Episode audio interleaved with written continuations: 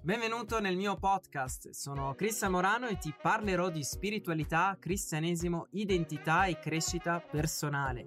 Se non sei ancora iscritto ti invito a iscriverti sul mio canale YouTube e a scaricare gratuitamente il mio ebook Scopri la tua identità in Cristo Gesù, nel quale ti rivelerò due chiavi fondamentali per vivere nella tua autentica identità di figlio di Dio. Potrai scaricarla gratuitamente sul mio sito web cristianmorano.org. L'ultima cosa, condividi i miei podcast e anche i video di YouTube ai tuoi amici su WhatsApp e anche su Facebook. Buon ascolto!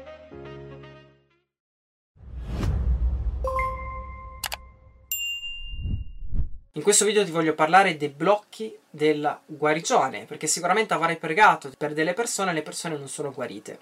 Ma, come ho già detto, la volontà di Dio è che ogni persona sia guarita, perché Gesù ha pagato per la guarigione di tutti. Ha pagato a livello legale con il suo sangue per la salvezza eterna, per la guarigione, per la liberazione e ha pagato per ogni benedizione. Difatti, ogni benedizione, come ho già detto nel video precedente, è stata già rilasciata più di duemila anni fa, tra cui anche la guarigione, ma dobbiamo appropriarcene, dobbiamo riceverla. E principalmente ci sono due ragioni bibliche perché le persone non ricevono guarigione. E sono l'incredulità e le tradizioni dell'uomo. Questo lo rivela la parola di Dio, eh, lo rivela Gesù nella parola. Per quanto riguarda l'incredulità, voglio farti un esempio. Nel Vangelo di Matteo è scritto: Allora i discepoli, accostatosi a Gesù in disparte, gli chiesero: Perché non l'abbiamo potuto cacciare noi? Gesù rispose loro: a causa della vostra poca fede. Perché in verità io vi dico, se avete fede quanto un granello di senape, potrete dire a questo monte passa da qui a là e passerà, e niente vi sarà impossibile. E a causa della loro incredulità non fece molte opere potenti. Poi ci sono anche in altri passi, per esempio in Marco al capitolo 6 è scritto e non vi poté fare alcuna opera potente, ad eccezione di pochi malati, in cui impose le mani e li guarì, e si meravigliava della loro incredulità.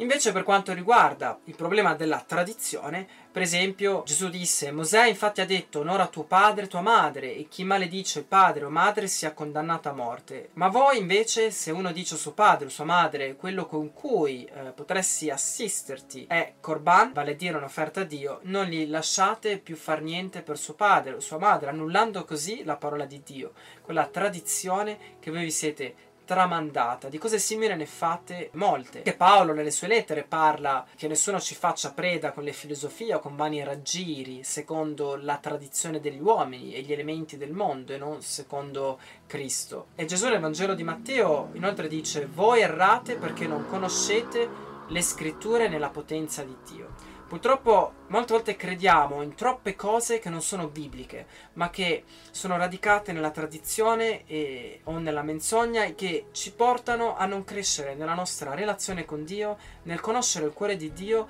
e che soffocano, soffocano la verità e soffocano anche la potenza di Dio. Studiando la parola di Dio, studiando anche la vita di grandi uomini di Dio che si muovevano con grandi segni e miracoli e rilasciavano la potenza di Dio, eh, possiamo determinare che l'incredulità e comunque eh, le tradizioni o comunque le menzogne in cui crediamo sono le, le cause principali perché una persona non riceve la guarigione.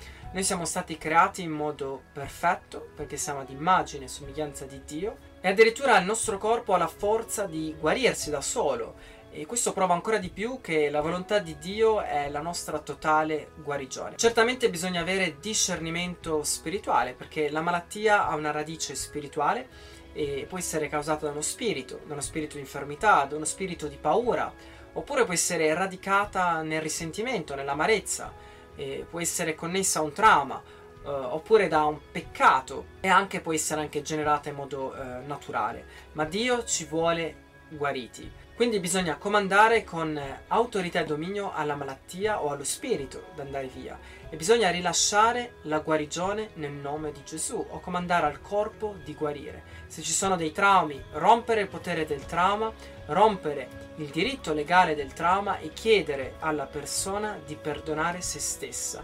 E anche perdonare se ci sono delle persone coinvolte con quel trauma o con quella ferita del cuore o se, sono, se c'è del risentimento, guidare la persona a rilasciare il perdono. Per esempio, se una persona ha avuto un incidente stradale e da mesi che ha mal di schiena, oltre a comandare alla schiena di guarire, potrebbe darsi che ci sia un trauma oppure anche uno spirito di paura che è entrato attraverso l'incidente. Quindi è importante avere discernimento ascoltando lo Spirito Santo e eh, guidando la persona a perdonare eh, sia se stessa e anche altre persone che possono essere state eh, la causa dell'incidente o altre persone che possono essere sempre coinvolte nell'incidente. Il risentimento e l'amarezza è uno dei blocchi a ricevere la guarigione. Ma ribadisco, se la persona non riceve la guarigione, non fare l'errore di pensare che Dio non vuole guarire quella persona o non pensare che Dio vuole insegnare qualcosa a quella persona attraverso la malattia. Personalmente credo che questo è un pensiero demoniaco perché non è biblico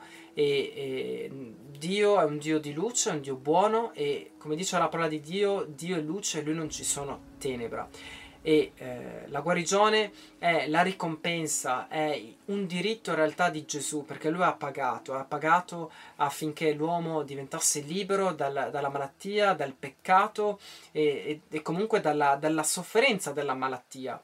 E eh, Gesù ogni volta che vedeva un malato aveva compassione e lo guariva e se non guariva eh, un malato era per la mancanza di fede. Io personalmente quando vedo che una persona non riceve guarigione chiedo allo Spirito Santo il motivo. E forse la persona non guarisce perché dobbiamo noi stessi crescere nella rivelazione della potenza del nome di Gesù. O forse perché preghiamo in modo sbagliato ma Dio ha già fatto la sua parte. Quindi ora tocca a noi, tocca a te, tocca a me farla. E la Bibbia va, va letta attraverso eh, lo Spirito Santo e anche attraverso la lente delle, dell'espiazione di Gesù, della morte e risurrezione di Gesù, cioè il nuovo patto, perché eh, la Bibbia è un manuale per la salvezza completa dell'uomo e Gesù ha, ha dato sia l'esempio e le istruzioni di come pregare, ma se noi non, non le seguiamo non potremo avere i risultati che Gesù aveva. Inoltre, molte persone per giustificare la mancanza di guarigione o, o, altre dottrine prendono l'esempio di Giobbe oppure anche la spina della carne di Paolo. Ma molto probabilmente ti dico che Giobbe viveva sotto la legge, viveva in un differente patto. Noi siamo sotto il patto della grazia. E per quanto riguarda eh, la spina della carne di Paolo, chiaramente non era una malattia, perché Paolo in... Eh, in tutta quella parte della lettera ai Corinzi parla di persecuzione. Inoltre dice un messaggero di Satana e messaggero a livello biblico nella Bibbia è connesso ad un angelo e non è, non è una malattia. Inoltre parla della carne, ciò che è una spina nella carne, non riferita al corpo fisico, ma alla carne che sicuramente è intesa come anima. E ehm, la parola spina in tutta la Bibbia è sempre riferita alla persecuzione. Lo puoi trovare nel, nel, nel libro dei numeri e anche nel libro di Giosuè. Quindi spero che ti ho edificato in questo video e nel prossimo video voglio eh, fare un piccolo riassunto con i punti fondamentali da ricordare.